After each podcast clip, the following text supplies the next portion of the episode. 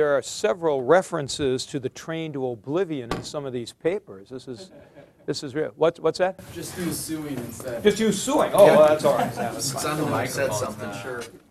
Now, um, uh, I want to get to your papers for five, then we get into six today. But we had some uh, discussion after class uh, yesterday about this homologoumena, antilegomena uh, business. And uh, JB followed me all the way into the quad, and um, I, I, thought we were going to have a threatening situation there, but that was diffused. Um, then we encountered Saleska. And uh, Professor Saleska, you know, I asked him if he works with this distinction. He said yes, and that disturbed JB even more. So, uh, um, and you know, we and we basically talked about the possibility of using this homologoumena antilegomena distinction in the Old Testament, and he confirmed what I was saying and basically said that uh, you know the following books could be considered anti-legomena. You have the wisdom literature. So you would have uh, Proverbs, Ecclesiastes, Song of Solomon, um, Lamentations, um, Esther, and then Ruth, and Ruth as well. Um, and then the other ones that I mentioned from the Apocrypha that were sort of the contestants, you know, like uh, Wisdom of Solomon, Ecclesiasticus, or Ben Sira. Um, he reminded me of Maccabees uh, also. Judith would be another one like that. Um, now, essentially, the way we laid that out yesterday is really the way the church thought about these things um, for 1,500 years. And it really was only with, as I said, the arising of Lutheran Orthodoxy, and I mean, it wasn't only Lutheran, uh, that was a general movement of the Enlightenment in the uh, 17th century, that they started thinking in terms more of overall inspiration and kind of equality of these, uh, these books and so on. But Luther essentially, I was talking to Jeff Kloha about this today. And uh, he said, I, I wasn't, uh, wasn't able to get that from him today, but I'll try to bring this from a future class.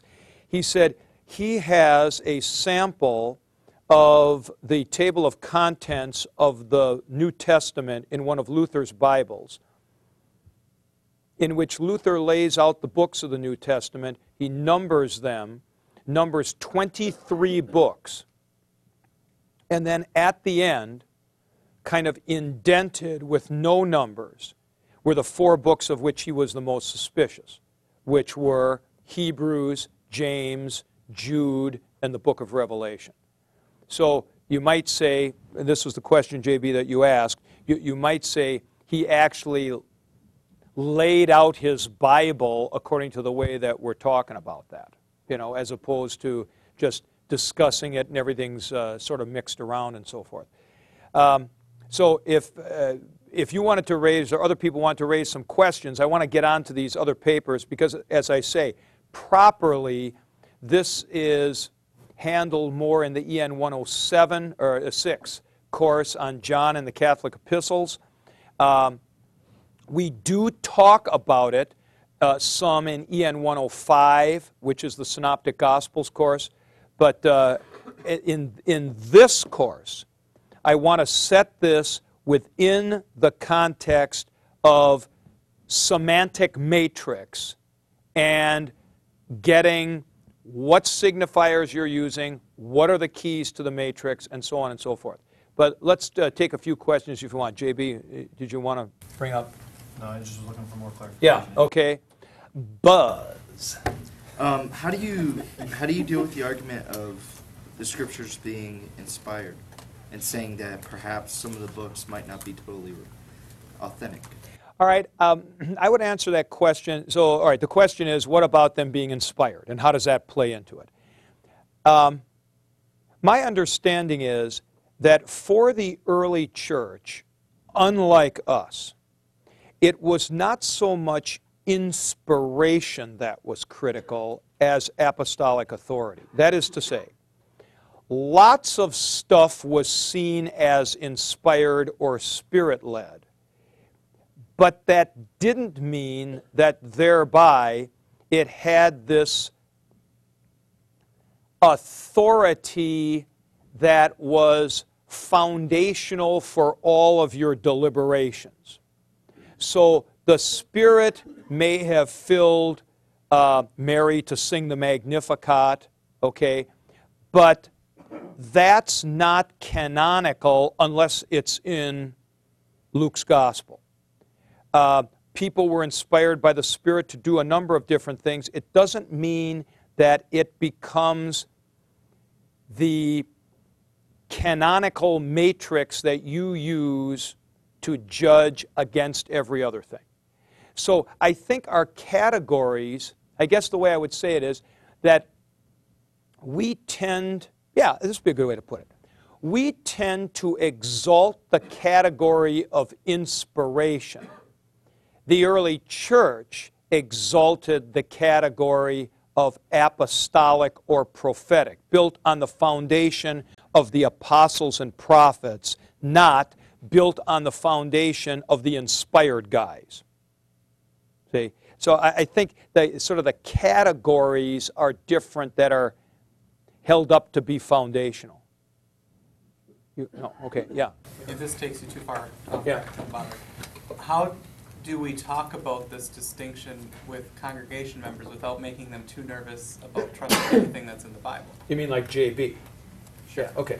Uh, well, uh, th- this is a good question. So now, how do we approach this with our congregations? Well, now, believe it or not, I have gone all through this with my adult class at St. Paul's Des Peres, here in the St. Louis area.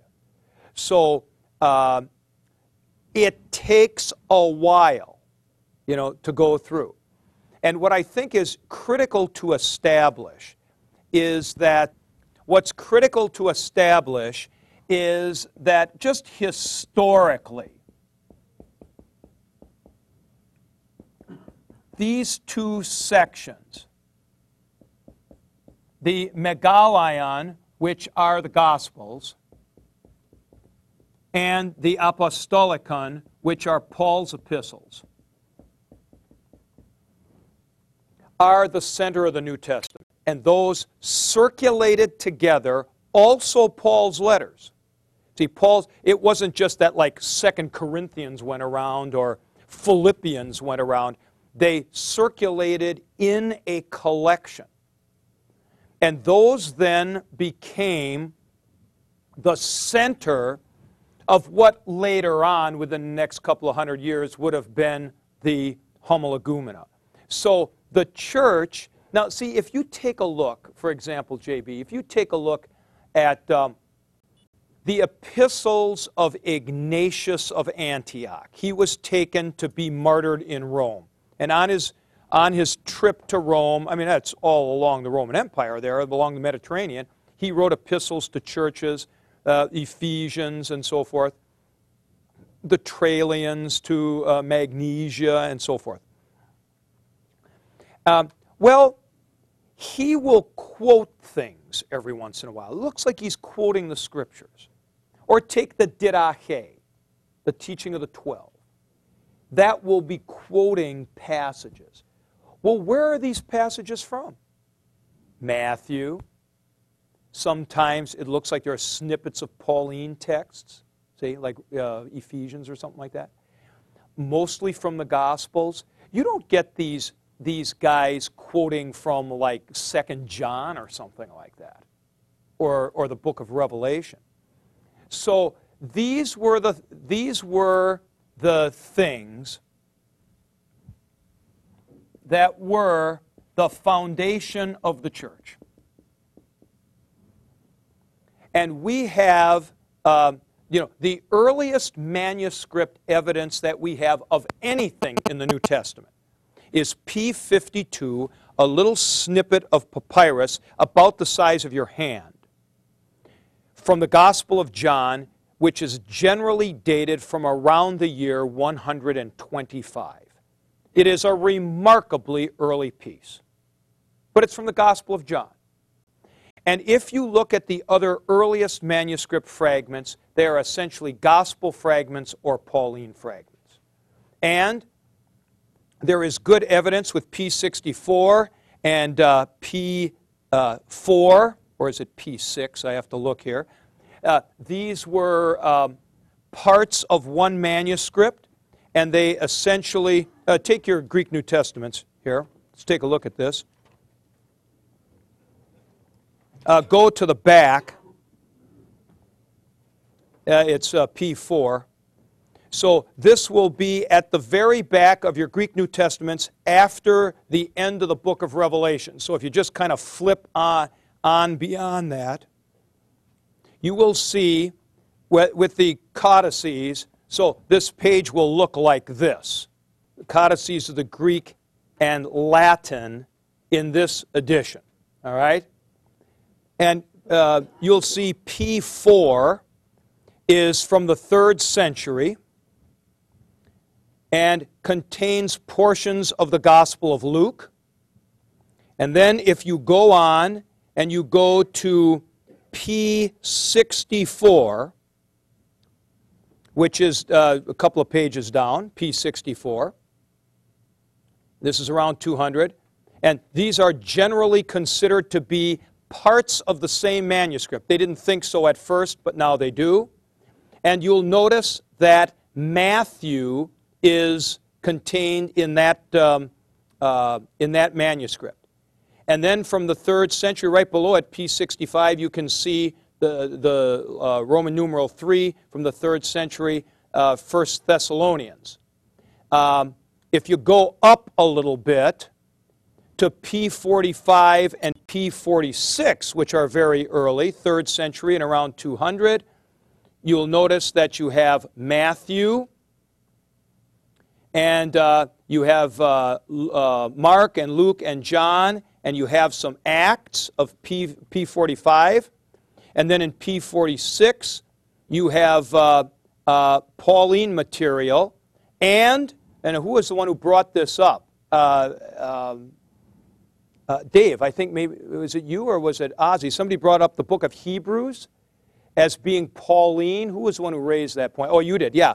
You'll notice that Hebrews is included here amongst the Pauline epistles um, in, um, in P46.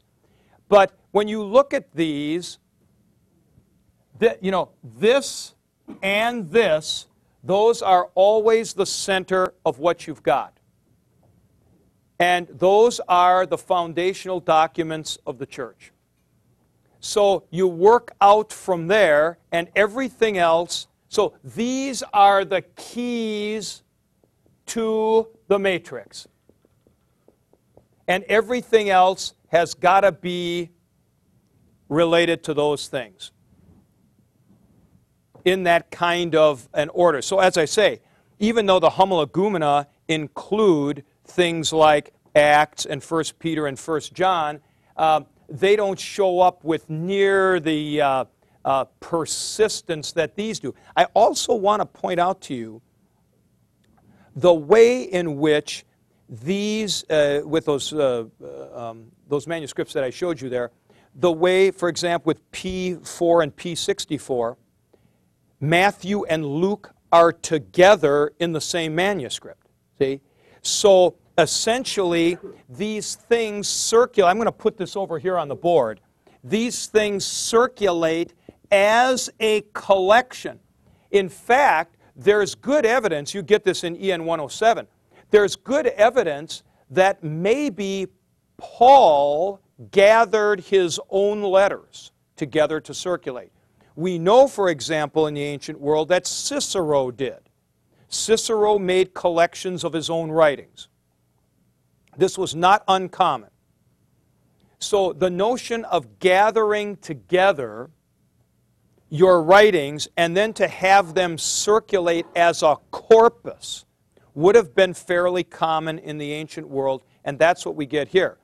Now, we'll draw this to a close with the following observation, then, which I said yesterday. It's very important for you to know this. Very important the Gnostic Gospels of the second century, and we don't have any evidence for them even existing before about 150. In other words, the letters of Ignatius do not quote the gospel of truth or something like this. the Gnostic gospels essentially circulate independently. They're sort of like independent contractors or independent competitors. They do not circulate in the collection, in the corpus, with the foundational documents. And this is why I emphasized this yesterday, and this is extremely important. It's not like this is always portrayed 30 marbles in a box and they pick out four. No, no, no. It's like the battery pack that circulates by itself, and other people throw other batteries into the box later on. So you can say there are 30 batteries in the box, but it essentially misrepresents what the situation is.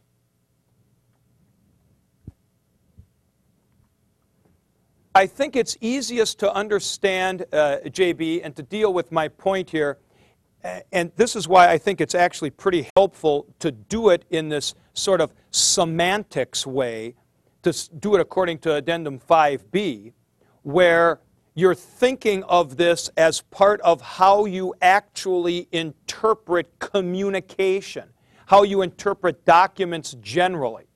And we're saying that these things are, um, are the focus and the center. And they were indeed uh, gathered in these collections. It's probable, I'm talking historically, it's probable that the Paulines were gathered first um, in, in terms of just the sheer, like, when did it happen, kind of in his lifetime. But with this, with this, interp- uh, with this circulation here, it, it's so odd. I, I think this is right. I don't think I'm saying a falsehood here that there is no manuscript evidence for Luke Acts ever circulating with the books next to each other like that, like the Luke Acts corpus. Somehow it always circulates Luke with the other Gospels, then Acts could be maybe part of it or something, but it's not, you know, we always talk like this Luke hyphen Acts, Luke Acts. Well, I'm not saying that it's not Luke Acts, but I will tell you it didn't circulate that way. Okay. Now let's, uh, uh, let's go to some of your questions here. Now, um, Whedon is interesting here. Now, this is from chapter 5. We're backing up to the main chapter, and then we'll head on again. Could you please ex- explain polysemy in terms of not a super meaning? So, another polysemy, that the same signifier can sign several different meanings. So it's not a super meaning, but rather in the question of whether or not a word or context can have multiple legitimate meanings simultaneously. All right, why is polysemy not a super meaning like we've been inveighing against here? Uh, take, uh, take the Hebrew barak, which is to bless, but in other contexts means to curse. Okay? That's polysemous. So, uh, it has meanings of bless and curse, and it do, uh, or curse. It doesn't have a super meaning, such as you curse, but it's really a blessing, or you bless somebody, but you're hoping he's cursed, or something like that. It's not a super meaning, and it doesn't mean both at the same time. But I'm really much more concerned that it doesn't have a super meaning. It doesn't have a super meaning. It can mean this, and it can mean that, but, um, you know, an, an example would be um, I may have used that in this class. Um, run. You know, she ran her stocking, or she ran the company, or she ran the marathon. That's polysemous. But there's no giant meaning like when her stocking got the what they call in England, they laddered the tights, you know, because it kind of looks like that. That when the, the tights ripped, that it did so quickly and authoritatively. because that's like running the marathon and running the company. See, you can't do that kind of thing, but it does play in various semantic fields. I guess I was wondering if, and that's a kind of a big difference between bless and curse. Yes. But if the uh, meanings were closer to one another. Right? Uh, and Okay, let's take law. N- context to tell you which one it was, Right, you have to. right, but context wasn't enough. Right. How would you be able to determine which one to use? That's why people argue. See, Uh, like for example, remember that example in Romans 8 we looked at? The law of sin and death or the law of the Spirit? And some people say, oh, it's the Pentateuch that promotes sin and death, and some say it's the reign or rule of sin and death. And so in a commentary, you actually have arguments that go on about this. Yeah. Now, that's not the same, Andy, as a double entendre, where you actually intend both meanings at the same time. We talk about that in chapter 8. But in that case, it's not a giant meaning. I mean this and I mean that at the same time. All right? It's like I'm saying two sentences, and I want you to hear them both. See? And that's a little different thing than a giant meaning. Now, on the business of register, I'm not sure of the meaning of this sentence. Has the word guys be used on a specific register? What mean you that by? Are you actually reading that off my paper? Yes. Let me put this on for the world to see. Has the word guys be used on a specific register? Or did you mean is it used on a specific register or has it been used or what? Or can it be used? I think why can it be used? Well, I would now this is a very interesting one. On an informal basis, informal basis, guys can be used, and then Andy, it, it's high on the taxonomic scale, and it covers both men and women. So you have a group of teenagers say, "Hey guys," you want you know, and the girls are not offended. But if you talk about guys and gals or something like that, then all of a sudden it does become, that's like the man, man, woman thing on, on the taxonomic hierarchy. Yeah. But guys in really informal talk can occupy this higher level like man encompassing both man and woman. Right. Uh, Mark, we're getting to syntax now. And you talk about the difference between syntax and semantics. Now, I want to just read specifically, Seth, just kind of like, did I really write that? Just listen to this. I understand from the reading that syntax is part of semantics. I mean, that's my contention. Most people in the world don't think that, all right? They're, they're wrong. I see that syntax deals with the relationship of the words. Mark, be more specific. By words, do you mean the signifiers, or do you mean the conceptual signifieds elicited by the signifiers, or do you mean both of those at the same time? See, this is one of the problems with kind of just talking. The syntax does not have to do with the relationship of the words in this sense, like we had in chapter 4, two inches apart. Okay? So, by words, what do you mean? Probably the signifieds. Probably both of the ones you were talking about. The, the, Now, the signifieds are the concepts. Concepts. Yeah, okay. So, um, generally speaking, what people mean by syntax is the relationship between the signifieds, although they tend not to actually distinguish with the signifiers, okay? But relationship is signaled. The nature of the relationship is signaled. And therefore, is everything is signaled or signed. What's related to what? And what the relationship actually is, seems to me you're talking about semantics. because semantics is about signing things. And relationship, meaning of relationship, is not something fundamentally other than the, the meanings of individual signifiers. So relationship among the meanings is no different than meanings themselves. They're, it's part of the totality of meaning.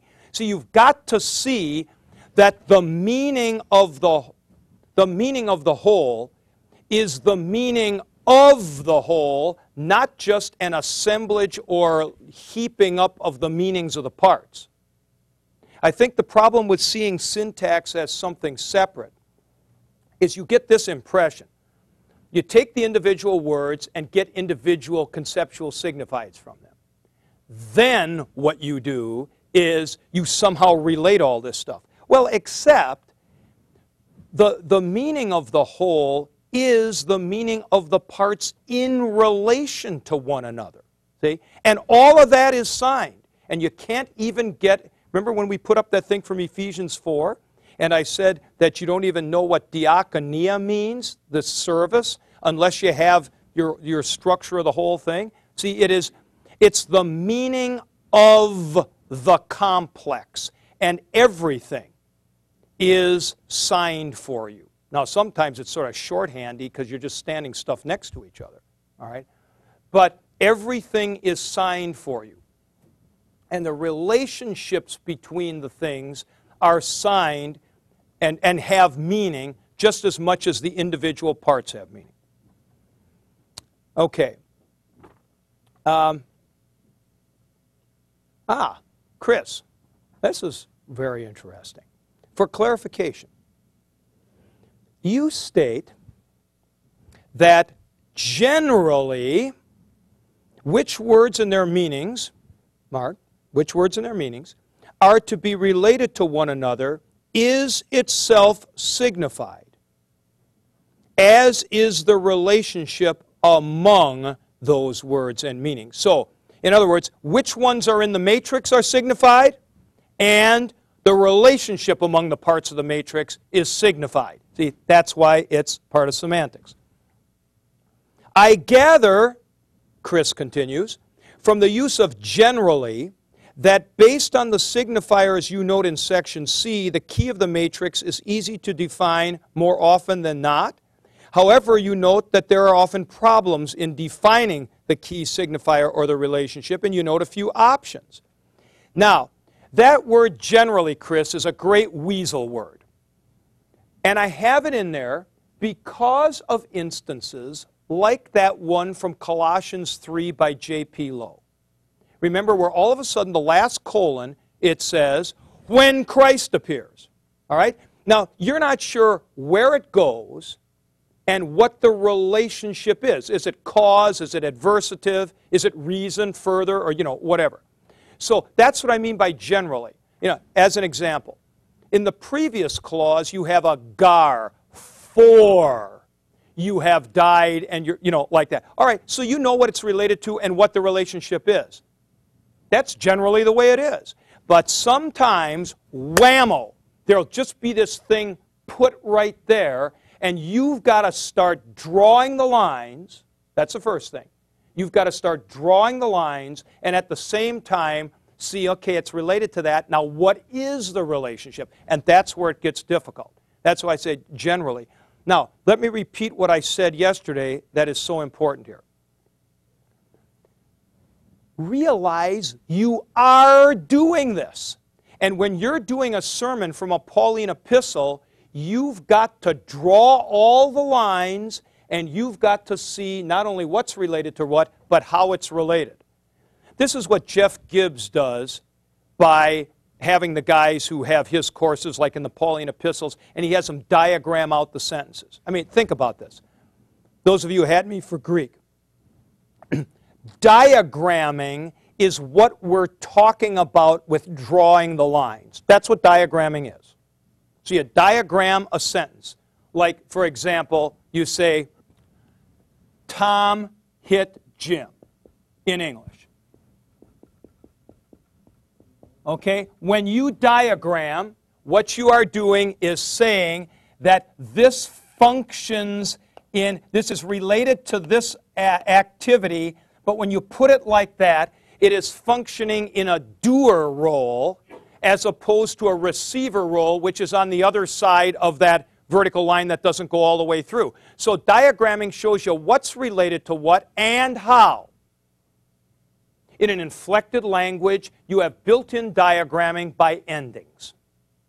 In our language, we stand words around next to each other, so you get John hit Jim, or Tom hit Jim, Jim hit Tom. If you reverse the order, you're reversing what?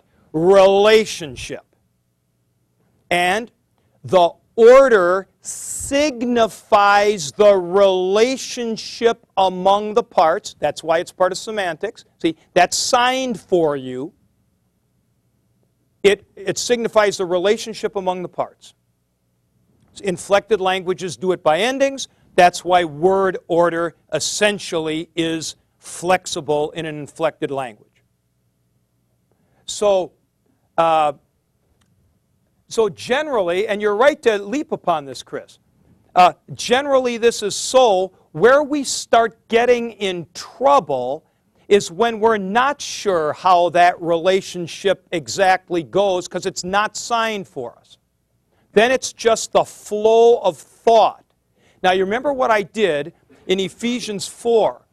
I said that I was a lot more comfortable with a meaning in Ephesians 4 about these five offices were for the outfitting of the saints, comma, for the work of ministry, comma, you know, each one separate. And part of my reason was the general flow of thought, because earlier it said that uh, uh, he who uh, descended, you know, uh, ascended and gave good gifts to men, and he gave these gifts of the apostles and prophets. Well, presumably, he gave the gifts so that they would do something, not that they would get somebody else to do something. See? But now I'm working on the logic of the argumentation. That's always tougher, and that's exactly where you're going to keep getting arguments from people. Because you don't have a gar or a tote then, you know, or something like that. Now, you also said here, how do we go about, now this was good, how do we go about making a decision on what is the best interpretation? In these difficult cases, do we appeal to our own principles of interpretation? I've got to say again what I've said before, but it just bears repeating. And that is, it's what gives you the greatest totality of understanding with the fewest loose ends, okay, plus the totality that it takes care of has got to also take into account what looks like the most important stuff. Now, all that's negotiable, as you would understand. Okay? But uh, the reason I put in this last thing, it's not just what takes care of the most, but also what takes care of the most, including the most important stuff. That's part of my argument against the um, uh, dispensational millennialists. They actually can take care of more passages than we can. They just can't take care of the really important ones. See? So in other words, if you have a passage like 2 Corinthians 1:20 that says, "As many as are the promises of God in him, Christ is the yes." Now that passage looks like anticipating chapter 6 on level 1 it's stating a pretty key to the matrix kind of a thing. Now, I would say, Chris, at that point, if in your interpretation of the Old and New Testament, Christ isn't somehow the center, but you got these various promises being fulfilled to the Jewish people and a bunch of other things like that, I'm thinking you're not doing this right. See, you can you not only have to get a lot of passages, you got to get the key passages taken care of. Now we're all disputing all that with them. But the proof of the truth, guys, of my position is simply this. This is why arguments keep going. See? Because you can't agree on the matrix, you can't agree on the key to the matrix. So the, it, the whole thing is kind of moving like that. Right. In general, I would say, Chris, thank you very much for this uh, question. Um, in general, I would say that when you're having these kinds of discussions, where you want to go is at the key to the matrix problem. See, once you get that, a lot of other stuff falls in place. What's really counterproductive are arguments like, yeah, but what about Zechariah 13.1? Yeah, well, what about second, you know, I, I mean, that, that you, you got to get straight what your key is for the whole matrix. Now, this is uh, uh, Dan. This is uh, uh, related to your question now. I found it interesting that the list of things that, signif- that, uh, things that signify which conceptual signifieds are to be interpreted together in a matrix is identical to the list that signifies what the actual relationship is. Why are these two lists the same? Well, I guess let's take that backwards, Dan. I guess what I would say, let's take gar, for, or because. Not only does that signifier tell you about what the relationship is, in other words, whatever clause it's heading up, that clause will be giving a reason. Okay? It will also, though simultaneously, be making it subordinate to another clause, and it should be indicating which clause, i.e., conceptual signified, it's actually subordinate to, probably by its order. So it does two things. It does something specific, give you reason, but also when it heads up a clause, it says, hey, this thing coming along, what we would loosely call the gar clause, say, this thing coming along is a clause. It's related to another one. It's related in a subordinate way. And by the way, it's related to this thing. See, so it, it sort of does those two things. You know, we rarely think about that. A gar sort of marks out a section of um, text as a unit that's distinct from the main clause to which it is subordinate. So it marks out what's a kind of a subpart of the matrix. Then, in addition, what the heck is the relationship? Ah, it's a reason relationship. Going back to that Colossians passage from J.P. Louw, that's exactly why when you get to the last part, when Christ appears, who is our life, it's so difficult, there's no transitional thing. See, now the when, hote, means that a new clause is coming. We don't have any idea what it's related to at that point. Right. Uh, thank you. That was a very interesting question. Um, by the way, you also appended another thing. I just wanted to note this. This is interesting. When it comes to our hearers, how do we know that the signifiers we use in a sermon will elicit the conceptual signifieds we desire? We don't. And this is one of the reasons that people go out hearing all kinds of things that you didn't think that uh, you were saying. This is why JB goes out and starts saying all kinds of untruths about this class. Uh, um, and, and by the way, when you look at it like this, Dan, when you look at it like this, you realize what a simultaneously exciting and treacherous thing rhetoric, oratory, speaking actually is. Because you're trying I mean, let, let's speak Dan here for a second. You're trying to elicit like conceptual signifieds in your people. Now, you're trying to do more than that. There's the whole thing of the impact of a text, um, which we call pragmatics, chapter 12, you know, that, they, that you should accuse or comfort or something like that. But I mean, leaving that aside. You're trying to elicit the same things. That's why you got to work so hard at this. I think the first step honestly, the first step to doing this right is realizing how treacherous the process is. And this is why for example, in this class. This is why I keep going and finding stuff in newspapers and illustrations and clip stuff out of magazines and stuff. You've got to try your darndest to get people um, you know, on the same wavelength you are, and then when they're on the same wavelength, they actually hear the same radio show. You know, so uh, if you take a look in that book, and I think you were referring to that on page 95, that big diagram, you know, those two CS's up on top, you're trying to get them together like that, but there's always something of that distance. And that, by the way, that's exactly why,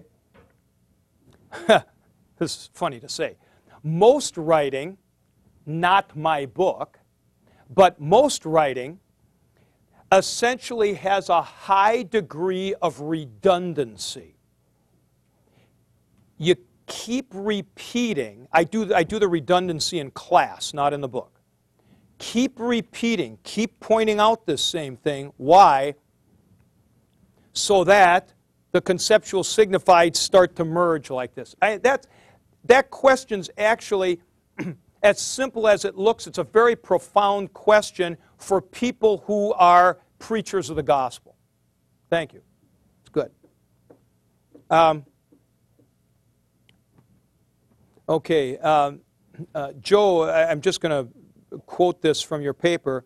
You found this quotation to be important. What is the key element in determining the existence of a semantic matrix and or to provide a touchstone or anchor for its interpretation?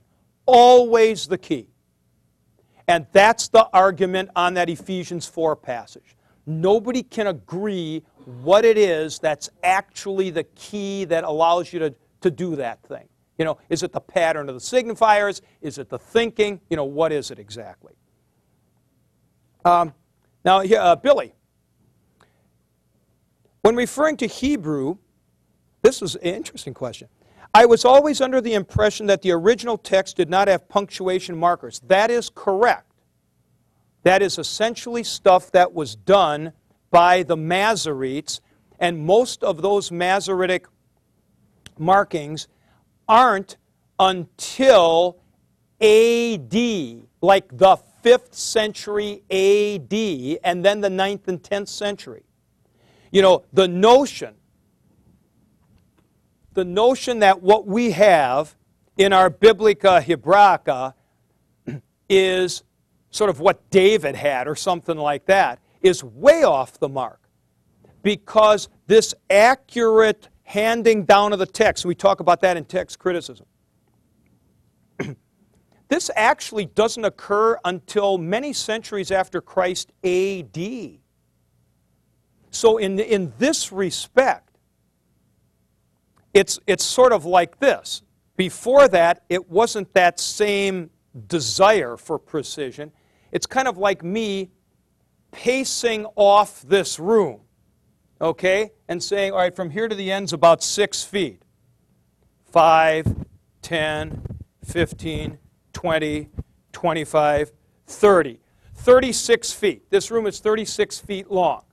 Now, I've done a kind of a fairly reasonable estimate, and now Joe and Buzz accurately hand this figure of 36 feet down to future generations, and their children hand that accurate, you know, that 36 feet down.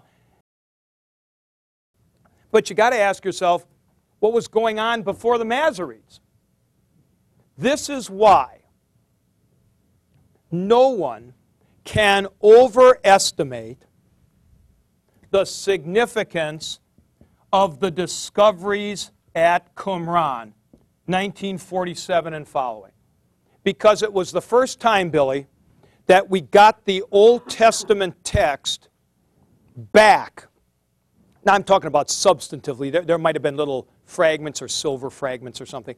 But from the 10th century AD to the 1st century AD. In one swell foop, text criticism advanced 1,000 years. This is why this is such an incredible discovery and the greatest biblical discovery of the 20th century.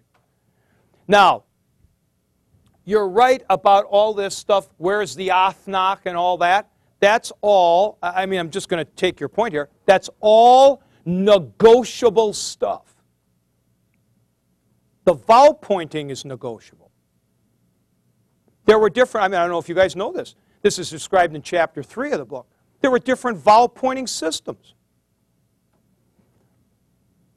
So the vowel pointing, in fact, the Lutheran Orthodox theologians in the 17th century, 16th, 17th century, uh, well, 17th century and 18th, argued about whether or not the vowel points were inspired. Why? Because that's actually kind of a later addition, and uh, um, but you know specifically to your things, these punctuation marks in the text are negotiable. That is correct.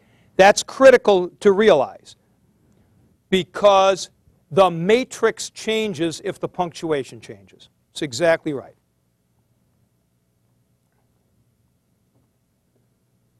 All right, now I, I did want to, Knippa, I did want to speak to this uh, question because it's completely wrong. All right. It seems that, almost, that most all of the divisions between the Protestant denominations who hold a high view of Scripture, a critical point right there, is because they are each focusing on a different part of the canon. Each has a different canon within a canon. That is correct. That is correct. Now you go off the rails. For instance, Calvinists interpret things via the sovereignty of God, Lutherans via the person and work of Christ, and Pentecostals via the work of the Spirit. Is this an accurate understanding of the canon within a canon? No. Okay, let's move on. Uh, uh, no, I was thinking um, more in terms not of what thematic content you were using, but rather what books or parts of books you privilege. Now, see, here would be an example. Lutherans privilege the beginning of Pauline epistles. A lot of Reformed people would privilege the ends of the epistles, where you get all kinds of admonitions, how people should live. See, that's kind of more the canon within a canon.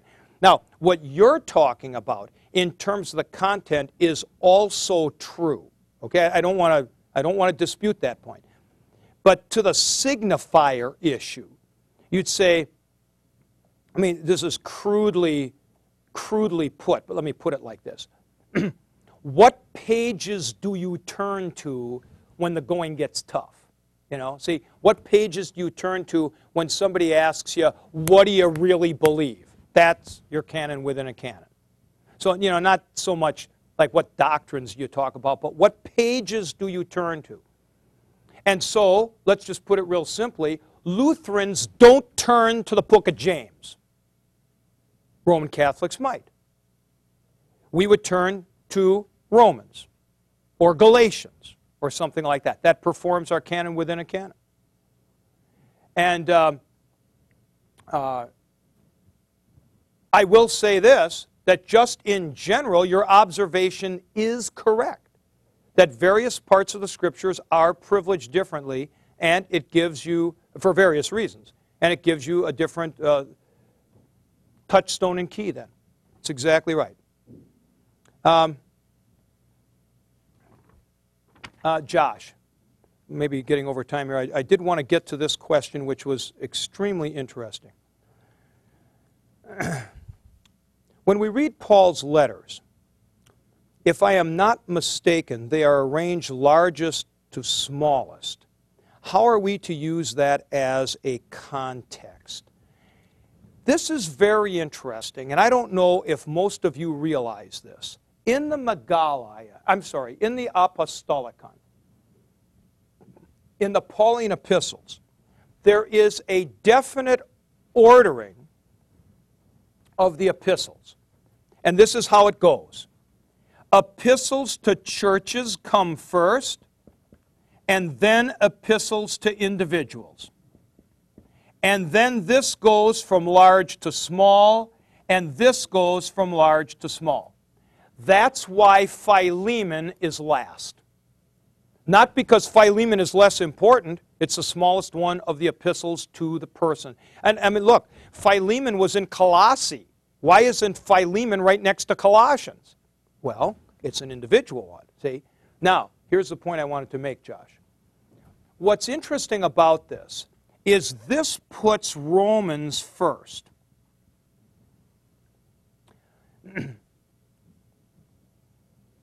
now, hear this point correctly.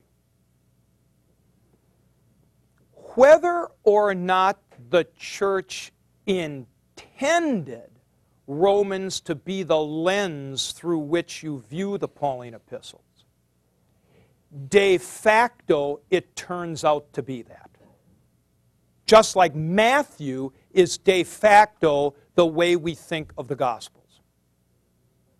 So, this is the difference between, you know, maybe intentionality and outworking, or there is this German word that's helpful for this. Wirkungsgeschichte. And that is the history of the actual working out of something. Wirkungsgeschichte. So if you would talk about the actual working out of the way interpretation has taken place, as a matter of fact, Romans achieves a predominance in the interpretation of the Pauline letters by dint of its position in the canon, just like Matthew does, just like Genesis does in the uh, Old Testament right at the beginning, and just like Isaiah does at the head of the prophets. So, um, so the actual configuration of the canon has a semiotic, semantic impact. Okay. Uh, what I would like you guys to do, so we'll, we'll go to six next time. What I would like you guys to do is to take a look next time, in, in preparation for next time, I want you all to take a look at um, just a couple of simple verses in uh, Matthew. Matthew 2, 14 to 15. And this is about uh, um, uh, Joseph taking Jesus to Egypt. I want you to look at the Greek text of this, okay? What we're going to do is we're going to do a little exercise on interpreting Matthew, and we're going to take a look at uh, this passage and try to interpret it on the, the three levels of chapter 6. I've got a little exercise we can go through, and it'll be most helpful if you actually take a look at it ahead of time. Okay? Good. See you guys on Monday.